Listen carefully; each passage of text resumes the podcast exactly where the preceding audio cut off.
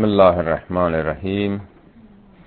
سوره انعام از آیه 91 تا 101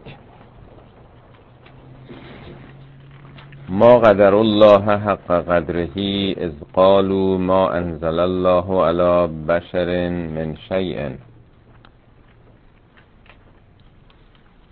اونا قدر خدا رو نشناختن. وقتی گفتن که خدا هیچ چیزی به هیچ کسی نفرستاده قدر خدا رو نشناختن. ما تو فارسی وقتی میگیم که فلانی قدر آدمو نمی‌دونه یعنی یه مثلا خدماتی بهش کردیم بله حق ناشناسی می‌کنه. ولی اینجا به اون معنا نیست که حق شناسی نسبت به خدا نمی‌کنن. قدر یعنی اندازه. یعنی خدا رو درست نشناختن. واقعیت خدا رو درک نکردن. یعنی اون خداشناسیشون اون جهانبینیشون خیلی محدوده. عظمت خدا رو قدر و اندازه خدا رو واقعیت خدا رو نشناختن که این حرفا رو می‌زنن.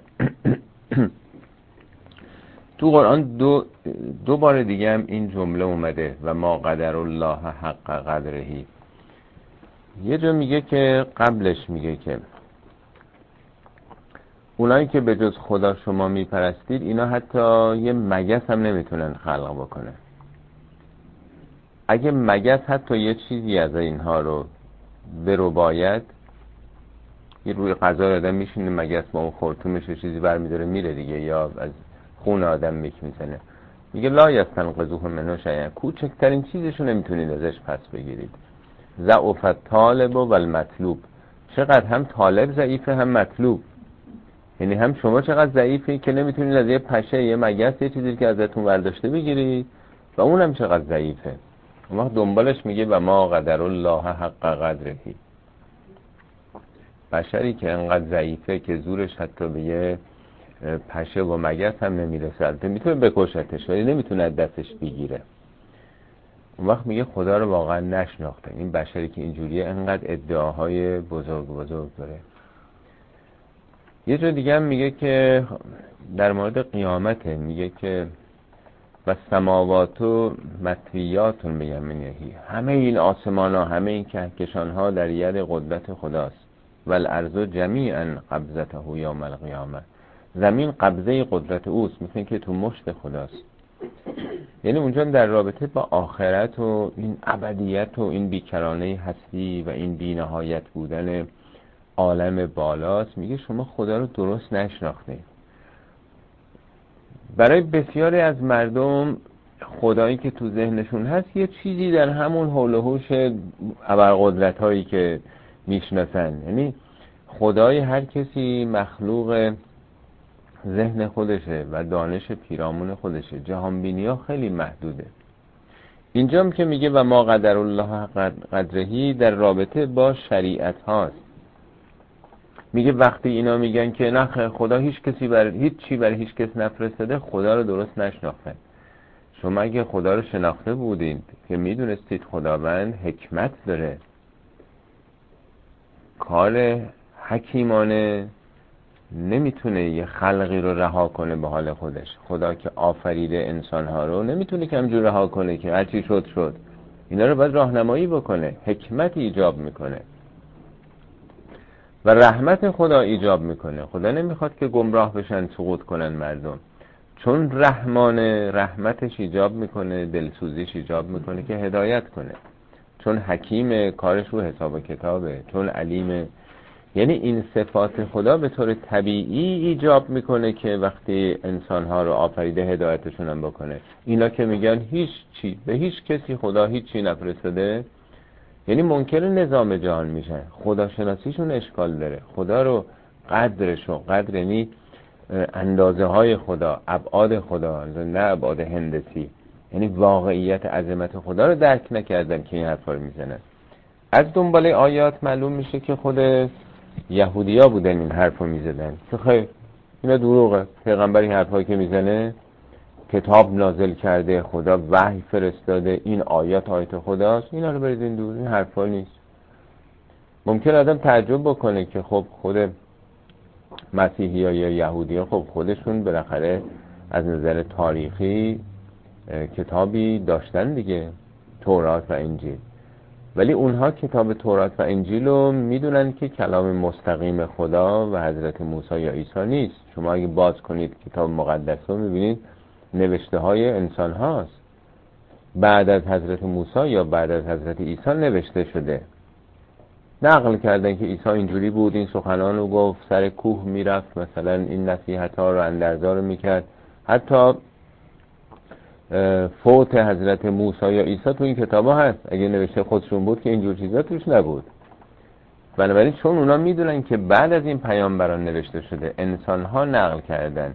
ولی چون میگن اونا انسان های مقدسی بودن خیلی خوب بودن بنابراین این کتاب مقدسه یه متون بی ای با ایرادیه و ما بهش احترام می‌ذاریم.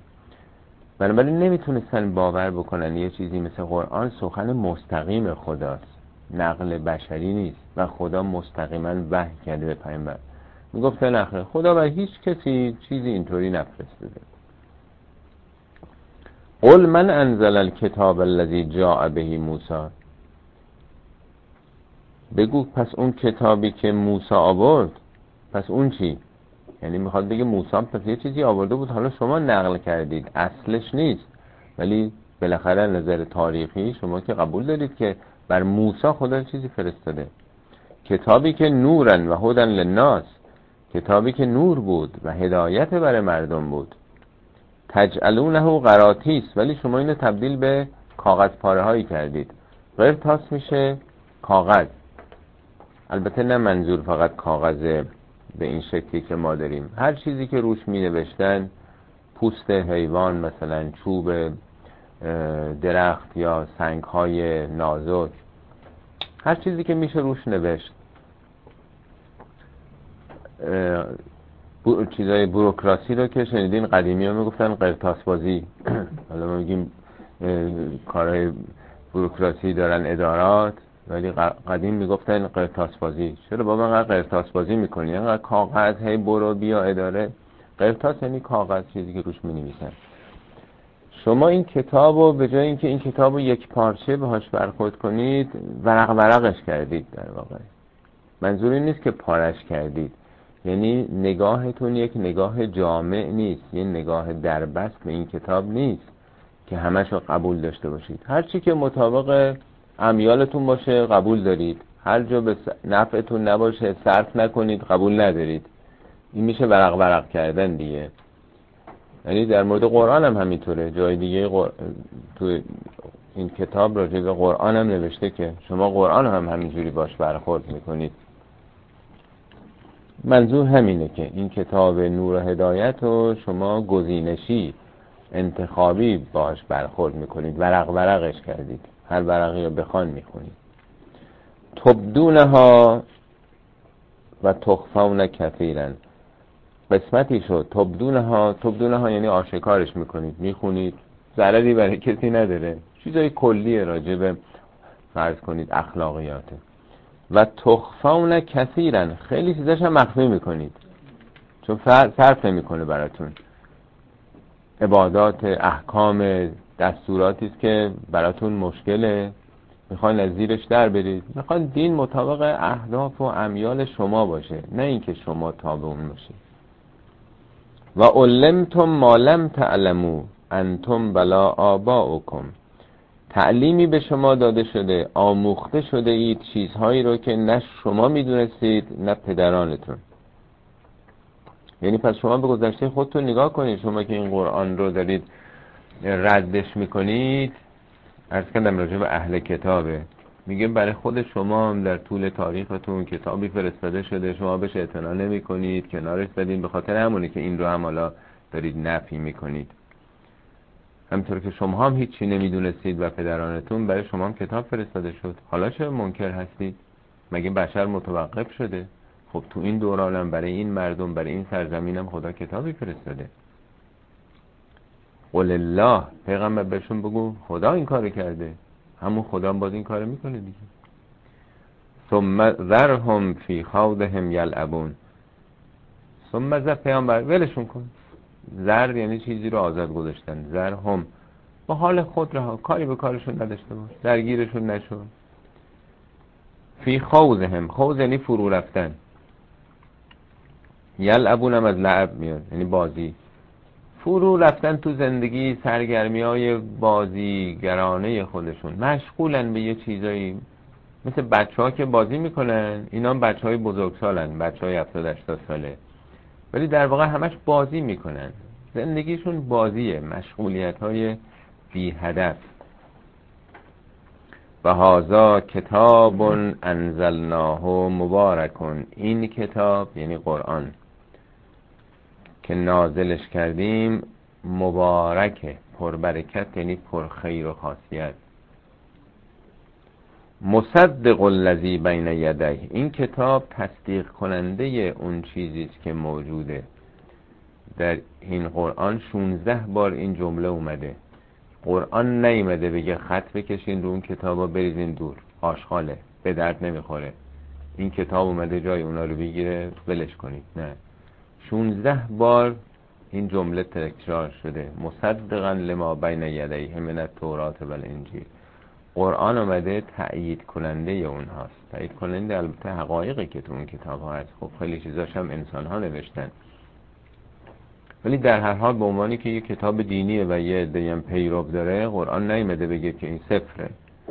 اصلا قبولش ندارم. کتاب باید آتیشش زد باید دور ریخت. نه میگه اونا به همین کتابشون عمل بکنه. بارها تو قرآن گفته شده که اصلا شما ارزشی ندارید مگر اینکه به کتابتون عمل بکنید.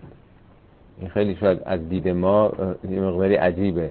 ما میگیم باید بریزن دور ولی قرآن گفته که پیامبر بگو لستم علا شیئن شما هیچ ارزشی ندارید حتی تقیم و تورات و انجیل مگر اینکه تورات و انجیل رو عمل کنید به پا بدارید. خب این آمده اونا رو تایید بکنه. دیگه چی؟ ولتنذر ام القرا و من حولها. تا هشدار بده اعلام خطر بکنه به ام القرا. ام القرا مادر قریه ها مادر قریه ها همون مکه بوده دیگه چون از همه جای عربستان می آمدن در مکه دیگه. مکه یک مرکزی بوده برای شبه جزیره. هم از نظر تجارت و هم عبادت اون مرکز. بنابراین مادر بوده. ام یعنی جایی که همه به او توجه می‌کنن. تو خونم چون همه توجهات متوجه مادر دیگه. بنابراین ام القرا یعنی جایی که مرکزیت داره. همه بهش رجوع می‌کنن. قرآن اول اومده برای که مردم اونجا رو هشدار بده. چون اونجا جنبه مرکزی داره. درست مثل که یه چیزی وقتی که توی واشنگتن مثلا مطرح بشه توی پایتخت تو قلب امریکا اومده. این همه جا خب پخش میشه دیگه. حالا اون موقع ها تاثیرش بیشتر بوده. حالا اینجا خب همه شهرها برای خودشون امکانات دارن. ولی مکه همه به اونجا مراجعه می‌کردن. کانون عربستان بوده. وقتی تو کانون مطرح میشه از همه جا توضیح میشه دیگه در واقع. و من حولها و پیرامون مکه قبائل و توایف اطراف مکه. این البته از اولین آیاتی است که آمده رسالت پیامبر رو میگه. بالاخره از یه جا آدم باید شروع کنه دیگه. آیه قبلش هست که میگه که انذر عشیرت کل اقربین فامیل خود رو انذار بده. یعنی پیغمبر شروع کن پیغمبرم از همسرش بعد حضرت علی ابو بکر بود و نمی‌دونم طلحه و زبیر و یه تعداد قلیلی بودن دیگه. از قوم و خیشاش پیغمبر شروع کرد. بعد گفته میشه که حالا به شهر رو توضیح بده. بعد خب یواش یواش گسترده میشه. تو کتاب بارها اومده که پیامبر هدن للناس هدایت برای ناس رحمتا للعالمین برای همه عالم هست. کافتا للناس فراگیر برای همه مردم هست. یا میگه نظیرا للبشر برای بشریت انذار دهنده هستش. خیلی واجه های متعددی تو قرآن اومده. شاید ده بار این رسالت جهانی پیامبر رو مطرح کرده. ولی اولش بالاخره از خانواده شروع میشه. اینجا شهر و پیرامونش هست. اون شهر هم به خاطر اینکه مرکزیت شبه جزیره رو داشته. والذین یؤمنون بالآخرته یؤمنون بهی. اونایی که قبول دارن که بعد از این دنیای خبری هم هست اونا باور می‌کنن. یعنی اگه کسی باور نداشته باشه فکر کنه همینه دنیا دیگه. چند سباهی هستیم و می‌خوریم و میخوابیم و کیف می‌کنیم بعدم سرمون می‌ذاریم رفتیم که رفتیم دیگه. هیچ خبری هم نیست. خب چه دلیل داره یه کسی که فکر کنه همه چی تو این دنیا تموم میشه؟ چرا به خودش رنج و سختی رو تحمل بکنه؟ چرا هر کاری دلش می‌خواد نکنه؟ این عمر که داره تمام میشه. از دست میره دیگه به دست نمیاد. پس موقعی آدم تابع یک سلسله مقرراتی میشه موقعی حاضر محرومیت بکشه. از مالش به دیگران بده از جانش بگذره. که چی؟ که بدون بالاخره جبران میشه یه جایی. یه خدایی هست وعده ای داده ادامه داره ابدیتی هست. زندگی بعدیش با کار امروز رقم می‌خوره. پس کیا باور می‌کنن اون حرفو؟ اونا که با آخرت رو قبول داشته باشن. به قول سارت میگه که اگر آخرت رو حذف کنیم همه چی مجازه. واقعا هم اینطوریه. اگه آخرت نباشه بیعقلی مطلقی که آدم اون کاری که دلش می‌خواد نکنه. خب چرا نکنه؟ چرا جانشو بده برای دیگران؟ چرا من باید کشته بشم برای اینکه بعد از من یه نسل دیگه زنده باشه آزادی داشته باشه؟ چرا؟ یعنی از نظر علمی قابل استدلال نیست. ممکن آدم احساساتش بکشه آدمو ولی منطقی نیست این کار. مگر اینکه اون کسی هم که داره ایثار می‌کنه یک نتیجه بگیره از عملش. و هم علا صلاتهم یحافظون. اونایی که به آخرت باور دارن که این کتاب رو باور می‌کنن نتیجه چی میشه؟ هم علا صلاتهم یحافظون. صلاتشون رو حفظ می‌کنن. سلات ترجمه می‌کنن نماز. البته نماز یکی از اشکال سلاته ولی سلات یعنی رو کردن به خدا. بارها این رو توضیح دادم. سلات یعنی خداجویی خداپویی. مقابل سلیه سلات تولاست. تولا یعنی پشت کردن سلات میشه رو کردن. وقتی که آدم آخرتی می‌دونه هست وقتی که باور می‌کنه به این کتاب نتیجه چیه میره سمت خدا. میره به سمت خدا کارهای خدایی می‌خواد بکنه. رایت اخلاق رو می‌کنه انسانیت رو می‌کنه شرف رو می‌کنه. اینا رو حفظ می‌کنه. نمیگه که نمازشون رو می‌خونند. هیچ جای قرآن ما نداریم که نماز رو باید خوند. حتی یک بار هم نداریم. اصلا کلمه خواندن قرائت نیمده تلاوت هم نیمده نماز رو یا میگه اقامه اقامه یعنی برپا داشتن. یا حفظ میگه. چرا میگه حفظ قرآن؟ شما اگه یه آدمی تو زندگی براتون مهم باشه سعی می‌کنید رابطتون حفظ کنید دیگه. از شما رنجیده نشه. دلخور نشه. اگه یه آدمی براتون اصلا مهم نباشه میگه ولش کن اصلا ندیدیمش هم ندیدیم. یه کسی که حالا مدیرتونه مثلا فرض کنید. یه آدمی که دوستش دارید بالاخره کسی رو که آدم احساس می‌کنه تو زندگی بهش نیاز داره یا دوستش داره این وقت نیاز مادی هست وقت نیاز واقعا وجودیه. سعی می‌کنه رابطهش رو حفظ بکنه. خب چه نیازی کاملتر از نیاز بشر به خالقش؟ ما تمام وجودمون نیازمنده به او هستش. از همه چی. یعنی هم دنیامون هم آخرتمون هم ماده هم معنا همه چی. پس این رابطه رو باید حفظ کرد. هرچه نیکوتر کرد. تو روابط عادی دنیایی آدم سعی می‌کنه سر وقت بره بهترین لباس بپوشه بهترین رفتار رو داشته باشه. ولی با خدا سر نماز اون وای میسته خمیازش می‌کشه. این رابطه رو حفظ نمی‌کنن مردم پس میگه اونا این رابطه رو این ارتباط با خدا رو حفظش می‌کنن خب چون مسئله تو این آیه نبوت و این حرفا مطرح شده بود و از این چیزها ممکنه سوء استفاده بشه دیگه ادعای پیغمبری خیلی در طول تاریخ کردن. از همون اول اسلام مسلم مسلمه کذاب بود و بعدم که باب و بهاب و نمی‌دونم چقدر در طول تاریخ ادعای یا مهدویت کردن یا پیغمبری کردن. اینجا میگه و من ازلم ممن افترا علی الله کذبا او قال اوهی الیه واقعا چه ستمی بزرگتر از اینه؟ چه خیانتی بدتر هست به مردم از اینکه آدم با اعتقادات مردم بازی بکنه. که چیکار بکنه؟ دروغ به دروغ به خدا یه چیزی ببنده. بگه اینو خدا گفته اینو خدا خواسته. این دستور از جانب خداست. این دستور خودت نوشتی. به نظر خودته. تصورات خودته. خدای هم چیزی نگفته. او قال اوهی الیه. یا ادعا بکنه که به من وحی شده. این خیلی ستمه دیگه یعنی بی ارزش کردن وحی بی ارزش کردن کلمات خدا. اینم ادعا بکنه که اون چیزی که من میگم همین چیزایی که خدا گفته. توده مردم هم که سرشون نمیشه. حالا مسلمان که 99 درصدشون عربی نمی‌دونن یهودی هم که عبری نمی‌دونستن.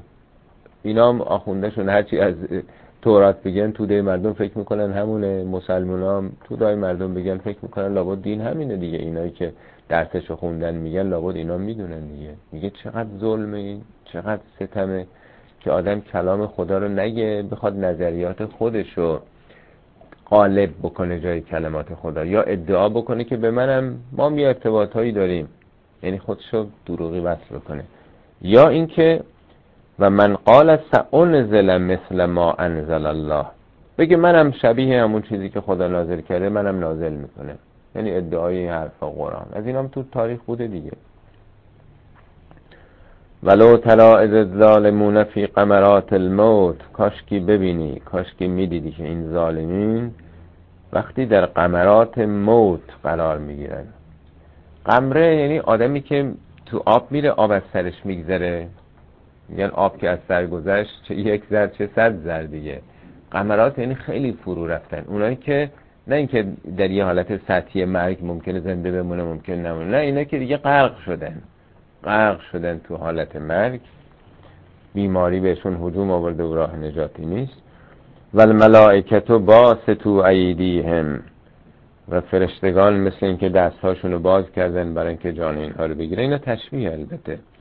اخرجو انفسکم. مثل اینکه بهشون فرمان داده میشه که بدین جانتون رو بدید خارج کنید. البته این فرمان نه فرمان لفظیه ها فرمان تکوینیه فرمان عمل جریان واقعی. مثل این که دیگه بگیم اسرائیل بالا سرش آمده میگه خب جانتو بده دیگه.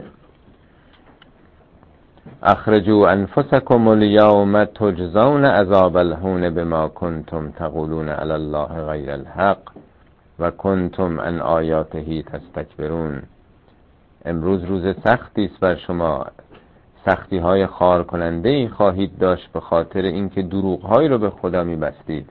مردم رو فریب می‌دادید خودتون رو جای خدا گذاشته بودید و به عنوانی که نظریاتتون نظریات دینی مردم رو فریب می‌دادید و تکبر داشتید که خودتون بندگی خدا رو بکنید.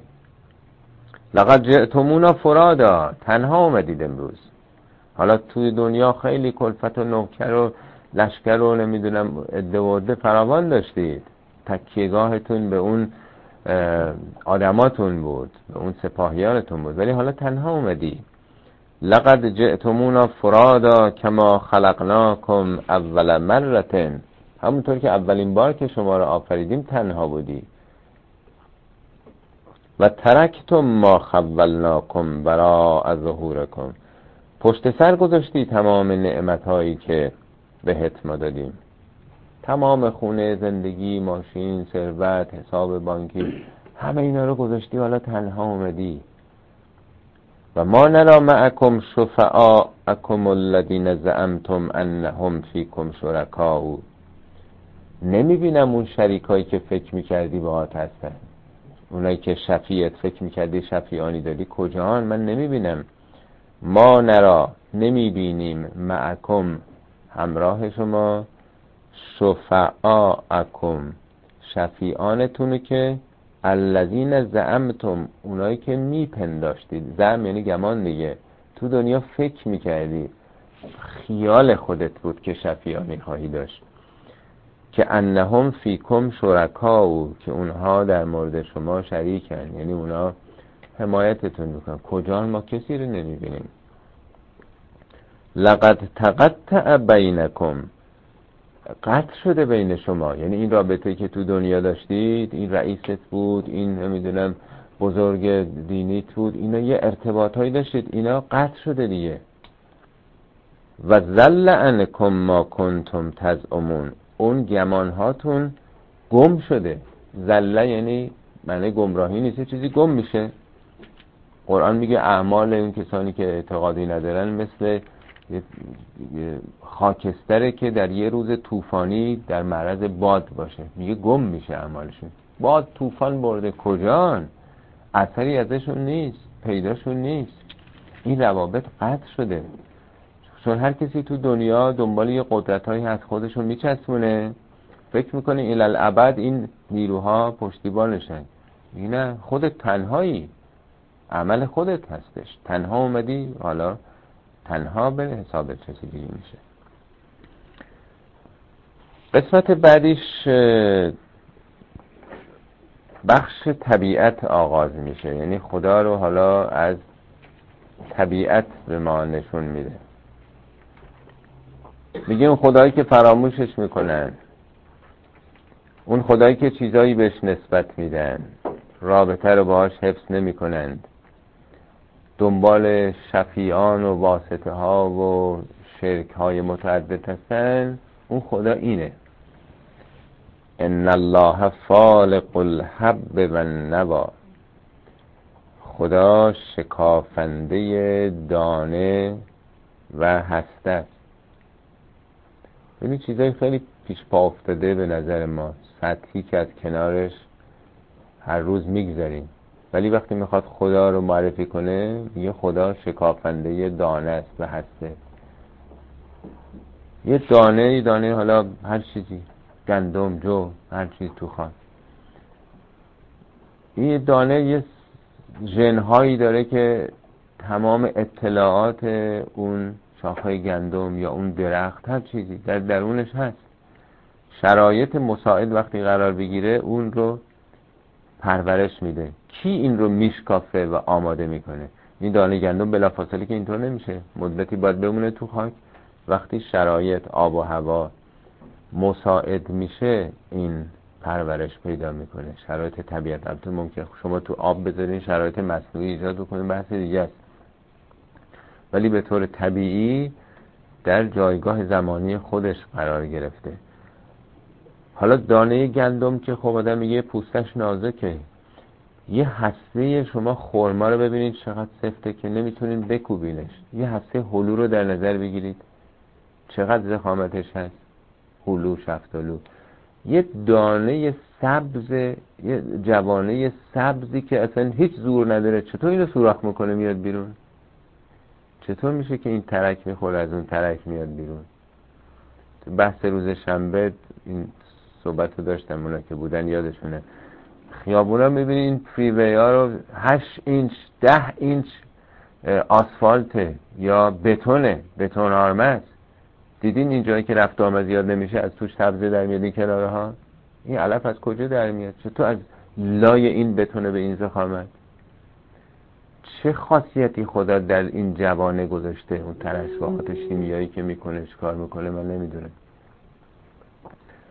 این نظام رو خدا قرار داده که استعدادی در درون جوانه. این به خود ما مرتباط داره ها. ما مگه جوانه بزنیم؟ از همه این دیواره های سختی ها می‌تونیم رد بشیم و سبز بشیم. اون سوره من چیز رو اون روز میخوندم که قد افلح من تزکا و ذکر اسم ربهی فصلا. نمی‌دونم که بودن یادشون هست. تمام واژه ها واژه تو طبیعت. فلح همون فلاح زکا نمی‌دونم این نموب دادنه. حالا وارد اون مسئله من نشم. ان الله فالق الحب و نوا خداست که دانه و هسته رو میشکافه. یخرج الحی من المیت. از ذرات مرده زنده رو به وجود میاره. از دل همون خاک. عناصری مواد عالی که در دل خاک هست. می‌بینیم از درون این حیات به وجود میاد. چه حیات گیاهی چه حیات حیوانی چه انسان. ما از درون خاک برای خواستیم دیگه. غذایی که می‌خوریم تبدیل به نطفه میشه و انسان میشه دیگه. پس دائما از مواد مرده خاک حیات به وجود میاد. یخرجم مزارع دائما. و مخرج المیت من الحی دائما هم از موجودات زنده میت خارج میشه. ما هر یه باری که دوش می‌گیریم حمام میریم چقدر سلولای پوستیمون مرده است. در روز چقدر سلولای بدمون همینطور داره میمیره. یعنی دائما یه سیکلی هست بین مواد جاندار و بیجان توی طبیعت. مخرج اسم فائل یخرج مزاره در واقع. یعنی خداست که دائما داره این کار می‌کنه. پس یک حیاتی توی جهان دائما در گردشه.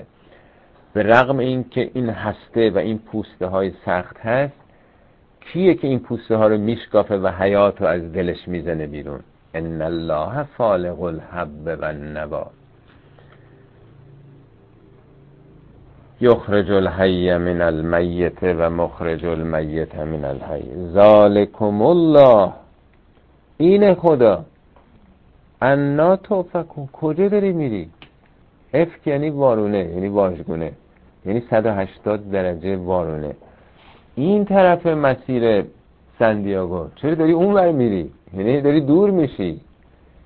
آدم توی مسیری که می‌خواد بره کاملا برعکسش بره. کجا داری میری؟ این خدا. حالا دنبال اشخاصی دنبال نمی‌دونم مقدس هستی دنبال بوتی. کجا داری میری؟ فالق الاسباح همون خدایی که فالق الحبه و نواست در زمین این آیه اولی تو زمین رو داره میگه. در زمین و دائما گیاهان و حیوانات و انسان ها دومی میره رو آسمان حالا. همون فالق اسباه هم هست. اسباه جمع صبحه. صبح ها رو خدا داره به وجود میاره. شب هم مثل همون هسته است. این شب بسته شده است دیگه. چطور میشه که این شب شکاف می‌خوره؟ ناگهان روز میشه. کی این پرده رو میشکافه؟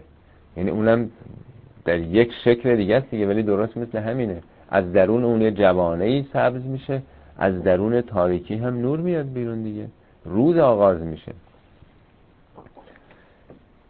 ما دو تا صبح داریم در واقع. میگن بین طلوعین دیگه. دو تا طلوع داریم. یه طلوع کاذبه یه طلوع صادقه.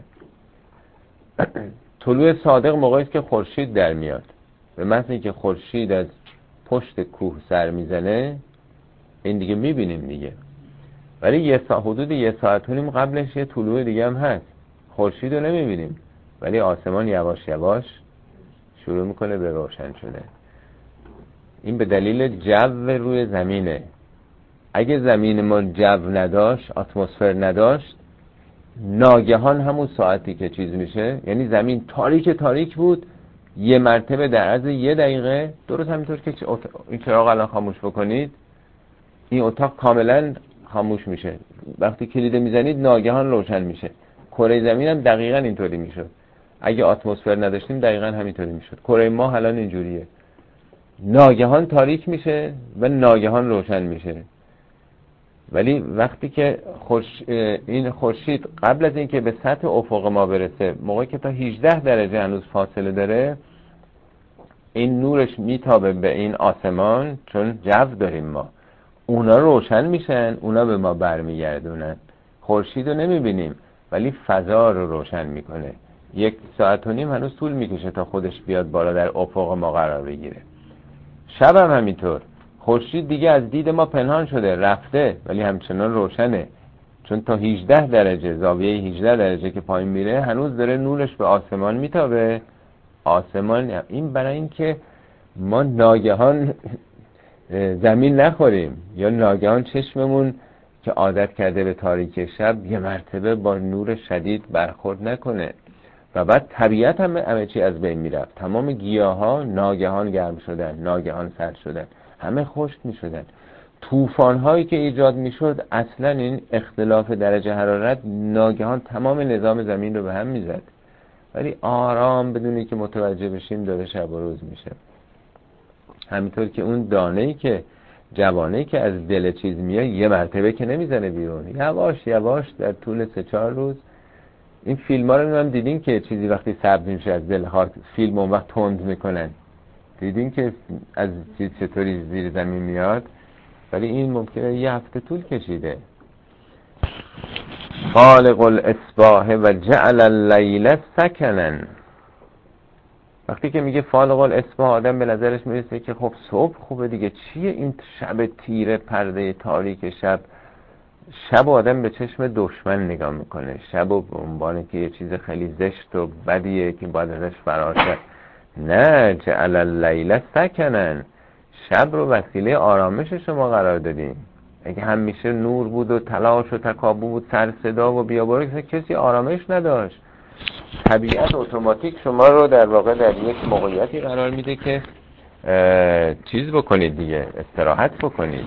آرامش به همه طبیعت میده خداوند. اصلا در مغز ما در تمام سلولامون وضعیت عوض میشه. یک عالم دیگه ای برای ما قرار میده. و شمس و القمره حسبانن ماه و خورشید رو حساب دارن میرن. حالا حسبان همون حساب به معنی که هم خودشون رو حساب و کتاب روی نظمی هست. می‌دونید فاصله ما با ماه حدود مثلا 300 و 370 80 هزار کیلومتره. فاصله ما با خورشید حدود 400 برابر این هستش. اینا یه ذره کم و زیاد بشن اصلا نظم زندگی رو کره زمین به هم می‌خوره. میگه همه اینا رو حسابن حرکتشون سرعتشون جاذبشون برای اینکه شما هم حساب یاد بگیرید. اگه ما سال شمسی داریم سال قمری هم داریم دیگه. دوازده ماه ما بستگی به حرکت ماه دیگه.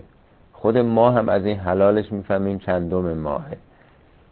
خورشیدم برامون روز رو تعیین می‌کنه ماه شمسی رو تعیین می‌کنه فصل های بهار تابستان یعنی همه اینا حساب برای شما به وجود آورده. چند سال چند ماه چند هفته چند روز چه موقعی از روز یعنی زندگیتون تقسیم شده. ماه و خورشید وسیله حسابن برای شما. هم خودشون رو حسابن و هم حساب شما. ذالک تقدیر العزیز العلیم. این تقدیر اون خدای عزیز و علیم. تقدیر میشه قدر و اندازه دیگه نیست. مقدار اندازه گذاری نظم. این همونی که می‌گفت ما قدر الله حق قدرهی یا تو آیه 91 که خدا رو نشناختن حالا اینجا داره قدر رو میگه اندازه ها این خدایی که صبح رو آفریده روز رو آفریده شب رو برای آرامش شما ماه و خورشید این حساب خداوندی که قدر و اندازه گذاره. و هم عزت داره قدرت داره و هم علم داره. حالا یه چشمه دیگه. و هو الذی جعل لكم النجوم لتهتدوا بها فی ظلمات البر والبحر اون خدا همون کسی است که برای شما ستاره ها را قرار داده تا باهاش در تاریکی های دشت و دریا هدایت شید. حالا ما تو زمان خودمون خیلی این مسئله رو نمی‌فهمیم. ولی قرنها بوده هزاره ها بوده که بشر فقط از طریق ستاره ها می‌تونسته تشخیص بده. و از ستاره ها بوده که می‌تونسته بفهمه که شرق کجاست غرب کجاست شمال کجاست. در این اقیانوس ها که حرکت می‌کردن قطب نمام که بعدها اختراع شد. وقتی که قطب نما اختراع شد از طریق قطب قطبین زمین و زاویه قطبی کشتی ها حرکت می‌کردن. قبل از اون که این حرفا نبود. آسمان هم مثل حالا که انقدر روشن نبود. این یکی از پولوشن هایی که هست این مثلا چیز آلودگی های نوریه. ما اصلا آسمان رو نمی‌بینیم. آسمان اصلا ستاره دیده نمیشه. از بس شهرها نورانی آسمان رو روشن کرده. در وسط شب هم ساعت سه و چهار شب هم آسمان نگاه کنید ستاره آنچنان دیده نمیشه. کافیه کافیه برین شهرهای کبیری تو ایران می اصلا دیوانه میشه آدم. میلیاردها ستاره این طرف. آسمان هم سیاه سیاه پر ستاره است. اصلا آدم نمی‌تونه باور کنه. اگر ندیده باشه که مگه میشه یه همچی عظمتی؟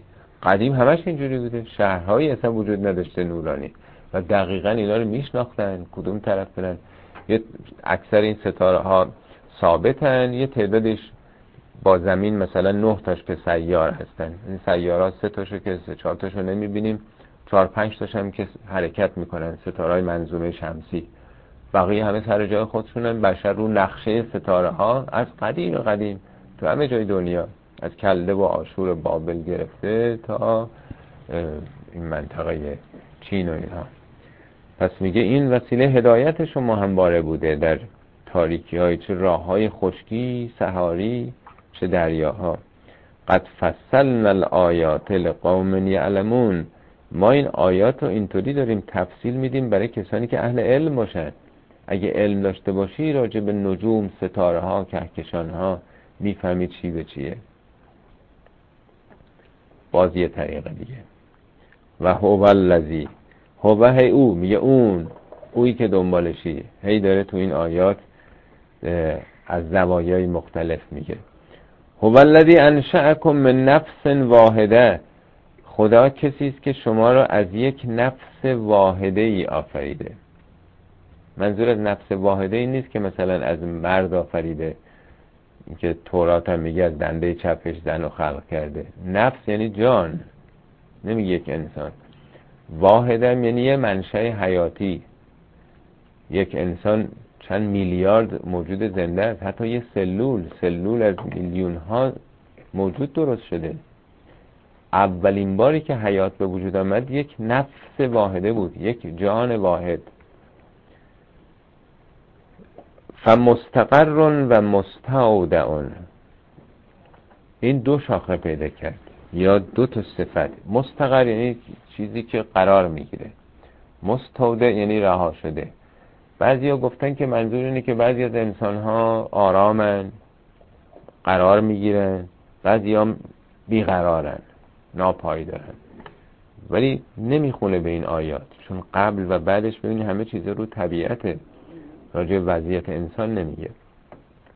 بعضی گفتن منظور اوول و اسپرمه که اوول یه حالت ثابتی داره سر جای خودشه. اون هسته ماده اسپرمه که در واقع اسپرماتوزویداست که همه حرکت می‌کنن ناآرامن. مثلا چند میلیون دارن حرکت می‌کنن تا برسن به اون هسته. ولی باز اینم اینجا به نظر نمیاد. مرحوم دکتر صاحبیتون کتاب تکاملش تو کتاب خلقت انسان اینو وضع روشنتری بیان کرده بود. میگه که حیات که در کره زمین آغاز شد دو نوع حیات بود. بعضی از موجودات تولید مثلشون در درون خودشون بود. مثل فرض کنید پستانداران مثل انسان. رحم داره جنس ماده انسان دیگه. مرتب تو قرآن رحم رو میگه قرارگاه. نقر رو فل ارهام در رحم ما قرار میدیم. این استقرار مستقر شدن قرار یعنی نطفه که میره این نیست که ول باشه رها باشه. بلا فاصله به دیواره رحم میچسبه. درست یه جایی حساب شده. محکم. هر چقدر کسی بخواد بپره عباب به مثلا سخت جنین کنه خب بعد از یه مدتی که بگیره دیگه قابل جدا شدن نیست. قشنگ قرار قرار یعنی چیزی محکم مثل اینکه همه چسبونده باشنش با چسب. بعضی از موجودات در قرارگاه هن. ولی بعضی ها مثل ماهی ها ماهی ها تخمشون رو به ودیه می‌ذارن دیگه رها می‌کنه این فیلم های تلویزیونی دیدین؟ این لاک پشتا از چند هزار مایل میان تو ساحل های این قسمت های گرمتر جنوبی. میرن تو ساحل تخم میریزن لای همین ماسه ها میرن. این بچه ها که تو ماسه ها در میان بچه انقدر انقدری همه راه میفتن مثلا کی, کی بهشون گفته؟ قشنگ میان تو اقیانوس. چند هزار مایل رو طی می‌کنن تا برسن همون مقصدی که پدرانشون بوده. حالا وسط راه چه روزگارشون میاد ولی تو اون مسیر میرن. اینا مستودن مستودن یعنی ودیعه. ودیعه یعنی رها کردن. مبدع این یعنی رها شده. پس دو دسته هستن. از یک جان آغاز شده حیات کره زمین. بعضیا در رحم حالا هر حیواناتی که تو خودشون در واقع تولید مثل می‌کنن بعضی هم به طبیعت رها می‌کنن میسپرن به طبیعت. ودیعه گذاشتن یعنی به امانت گذاشتن دیگه. میسپرن به طبیعت بقیه رو. قد فصلنا الآیات لقوم یفقهون. ما آیاتمون رو اینطوری فصلنا یعنی نت واضح بیان کردیم برای کی لقوم یفقهون برای مردمی که تفقه کنن تفقه یعنی چی؟ تدبر یعنی پشت یه چیزی رو دیدن نه ظاهرشون. دبر یعنی پشت. تدبر یعنی به ظاهر آیات نگاه نکنید تدبر کنید. پشتش رو این حقیقت بید فقه فقیهان که میگن کار ما فقاهته میگن ما از دلایل شرعی از چیزایی به سلام مشخص پی می‌بریم به احکامی که برای حکمی وجود داره. از ادله ظاهری پی به حکم می‌بریم. یعنی چی؟ یعنی یه مسئله پیش میاد کسی نمی‌دونه چی کار باید کرد. نبوده قبلا.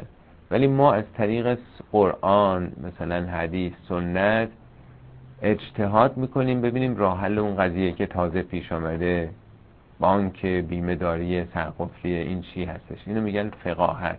یعنی از یه دلایل ظاهری پی بردن به یه حقیقتی که هست. تفقه یعنی از یه علامت ظاهری آدم پی به یه حقایقی ببره. تو قرآن گفته که چرا نمیرید تو زمین سیر بکنید که ببینید کیفه بده الخلق. خدا آفرینش از کجا آغاز کرده. میگه برید ببینید تفقه کنید درش. تفقه میشه چی؟ یعنی برید این رگه های زمین رو ببینید فسیل ها رو پیدا بکنید.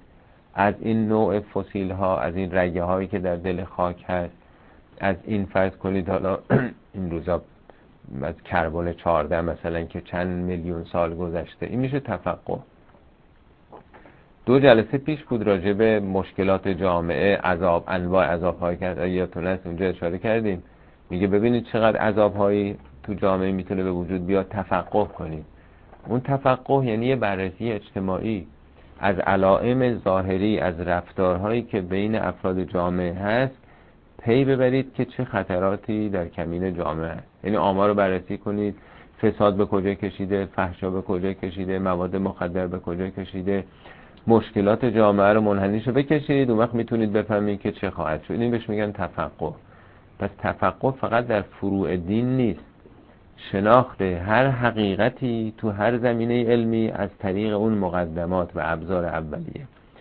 اینجا میگه حیات رو برید تفقه بکنید که انواع و اقسام شعبی که در حیات به وجود آمده چطور دو شاخه بزرگ مثل حیواناتی که تخم می‌ذارن تخما پراکنده میشه انواع و اقسام. یا چیزاشون رو در واقع رها می‌کنن یا اونا که در خودشون. این دو شاخه بزرگ تو زیست شناسی باز یه نوع دیگه. و هو الذی انزل من السماء ماء خداوند از آسمان آبی رو نازل کرد. آبن اینجا به صورت نکره اومده عظمت و مهم بودن اون آب رو در واقع. فاخرجنا بهی نبات کل شیء. از طریق اون آب باران رویدنی هر چیزی رو ما بیرون آوردیم. حالا هم میشه کل شیء رو به همه گیاهان بگیریم یا اینکه نه همه موجودات اصلا وابسته به آبن. اگه آب باران نباشه هیچی به وجود نمیاد. سنگای معدنی هم به وجود نمیاد. هیچ حیوانی هم به وجود نمیاد. بعضی هم به کل شیء همه اشیاء جهان گرفتن تابع آبه بعضی هم گفتن که نه همون کل شیء یعنی هر شیعی تو عالم گیاهان. یعنی میلیون ها نوع حیات گیاهی. فاخرجنا منه خزرن سبزه ازش خارج کردیم. خز هم مرتع میشه چمن و همه چی که سبز دیگه. سبزینه جهان از ایناست. نخرج و منها حبن. حبوبات. گندم جو برنج انواع و اقسام موجودات که متراکبن. متراکب یعنی رکبه یعنی سوار شدن. یک ذرت رو در نظر بگیرید. بلال چطور دانه هاش رو هم سوار شده؟ یه انار رو ببینید. چطور دانه هاش رو هم سوار شده؟ مرکب یعنی چیزی که آدم سوارش میشه دیگه. راکب کسی که سوار یه چیزی هست. متراکب یعنی سواره بر هم. دانه های چیده شده منظم طبق نظمی طبق یک آرایشی. و من النخله درخت نخل. من تله ها قنوان. تله. دیدین این چیز نخل وقتی که میوه میده یه شاخه میده بیرون که روش یه قلاف سبزی هست. یه چیز مثل یه کیسه است. سبز رنگه بعد از یه مدت این کیسه ترک می‌خوره کیسه باز میشه. یه سلسله شاخه های باریک مثل این چیزایی که دور بلال هست دیدین چقدر نازکه؟ یه سری از اینا میریزه بیرون. اونو بهش میگن قنوان. همم دانیتون همه به هم نزدیک. درست مثل این آتیش بازی هایی که تو فرساب جولای میشه دیدین؟ یه انفجاری میشه شاخه ای میاد پایین. درخت خورما میگه وقتی طلوع می‌کنه این وقتی باز میشه از توش در واقع اینا مثل یه انفجاری میاد بیرون. و جنات من اعناب باغهای انگور انواع انگورها. و زیتون همچنین زیتون. اینا نمونه هاییست که خب تو اون سرزمین تو اون دوران بیشتر شناخته شده بوده. نه اینکه یه وضع خاصی اینها داشته باشه. تو اون زمان میوهایی که هم مواد قندی داشته هم مواد دارویی مواد روغنی مواد چربی مواد چیزهای مختلف به تناسب اون زمانه. و رمان رمان میشه انار. شما خود این انار ببینید این انار یه دانش رو شما اگر زیر چیز بگیرید رو به روی چراغ به خورشید بگیرید دانه کوچیک دانه که 3 4 میلیمتره. توی اون صدها دانه انار وجود داره که هر کدوم اونا با یک پوسته نازکی بسته شده. درست مثل که یه جعبه از این نوشابه ها می‌گیرید که توی جعبه چیده شده. توی یه دونه دانه انار هم صدها دانه ریزه که دیده نمیشه. هر هفتاد هشتاد تا صد تا دانه انار هم یه مجموعه رو تشکیل داده که به یه بند کوچیکی وصله. یه چیز نازک هم روشه. دیدین یه پوسته نازک. ده تا از اینا که پلو هم هستن این رم یه پوسته محافظ دیگه ای داره که هوا و گرد و خاک و میکروب نیاد. یعنی همینجوری بسته بسته بسته بندی شده هر چند تاش برای خودش یه سیستمی داره. و همه اینام چطور با یک شاخه های فرعی اون تو دارن تغذیه میشن تا این رو به وجود بیارن. و این پوست هم هست برای اینکه آبش تبخیر نشه. قوقایی در درون خودش. چیزای دیگه هم همینطور است. پرتقال هم همینطوره لیمو هم همینطوره. وقتی زیر ذره بین می‌ذاریم می‌بینیم چه قوقایی تو خود اون چه نظمی وجود داره. تازه اینا مشتبهن و غیر متشابهن. اینا بعضی شبیه هم بعضی شبیه نیستن. انواع انارها انواع انگورها قرمز سیاه زرد. یعنی تازه اینا یه نوع نیست توی دنیا. انظرو الى ثمرهی اذا اسمره نگاه بکنید. نظاره و نه که یه نگاهی همینجوری. خب همه ما دیدیم. اینجا نظاره نظاره علمیه. نظاره در واقع تدبریه. به میوش نگاه کنید که وقتی می‌رسه یعنی به این سه چهار ماهی که توی درخت هست اینو بررسی علمی بکنید که چطور شد این میوه اولش که یه گل بود بعد یه دانه ریز بود. چطور شد که حالا این تبدیل به یه گلابی شده؟ این یه مرحله نظاره است. و ین اهی ین از مستر اینا اینا یعنی رسیدن شیرین شدن. میوه رو اگر خب اینجا نمیم چقدر حالا تو این جامعه کمتر آدم ارتباط دارن ولی تو ایران سیب و معمولا از سه ماه چهار ماه قبل از عید می‌کنن میکندن. از قدیم میتوب تو سردخونه یا توی اتاقایی میذاشتن. اون سیب اون موقع قابل خوردن نبود. یا گل... گلابی. هیچ وقت گلابی رو شما وقتی از درخت می‌کنن اونی که البته برای فروش می‌کنن تو خونتون باشه اشکال نداره. اصلا نمیشه خون. خورد دندون آدم کنده میشه. ولی دو سه ماه که می‌ذارن تو یخچال یعنی ارتباطش با درخت قطع شده. ولی از اون به بعدی که شیرین میشه. یعنی یک سلسله فعل و فعالات فعالیت های شیمیایی در دلون سیب یا گلابی هست که اون رو شیرین می‌کنه. ببینید اون موقع داره 1400 سال پیش داره اینو میگه. میگه انظرو الی ثمرهی اذا اثمره و ینعهی هم به رسیدن میوه توجه کنید و هم به دوران شیرین شدنش. این یه عمل فیزیکی اولی دومی عمل شیمیاییه. اولی با خاک ارتباط داره. دائما یه مثلا حرکتی داره میشه مواد عالی میاد. بعد که بسته میشه یه حالت دیگه ای فعل انفعالات شیمیایی آغاز میشه. ان فی ذالکم لآیات لقوم یؤمنون. در این موضوع خیلی نشان است. برای مردمی که باور بکنن. خب من فکر کنم خسته میشین تا همینجا. بسته که بقیه شد دفعه بعد شادا می‌خونیم. صدق الله العلی العظیم.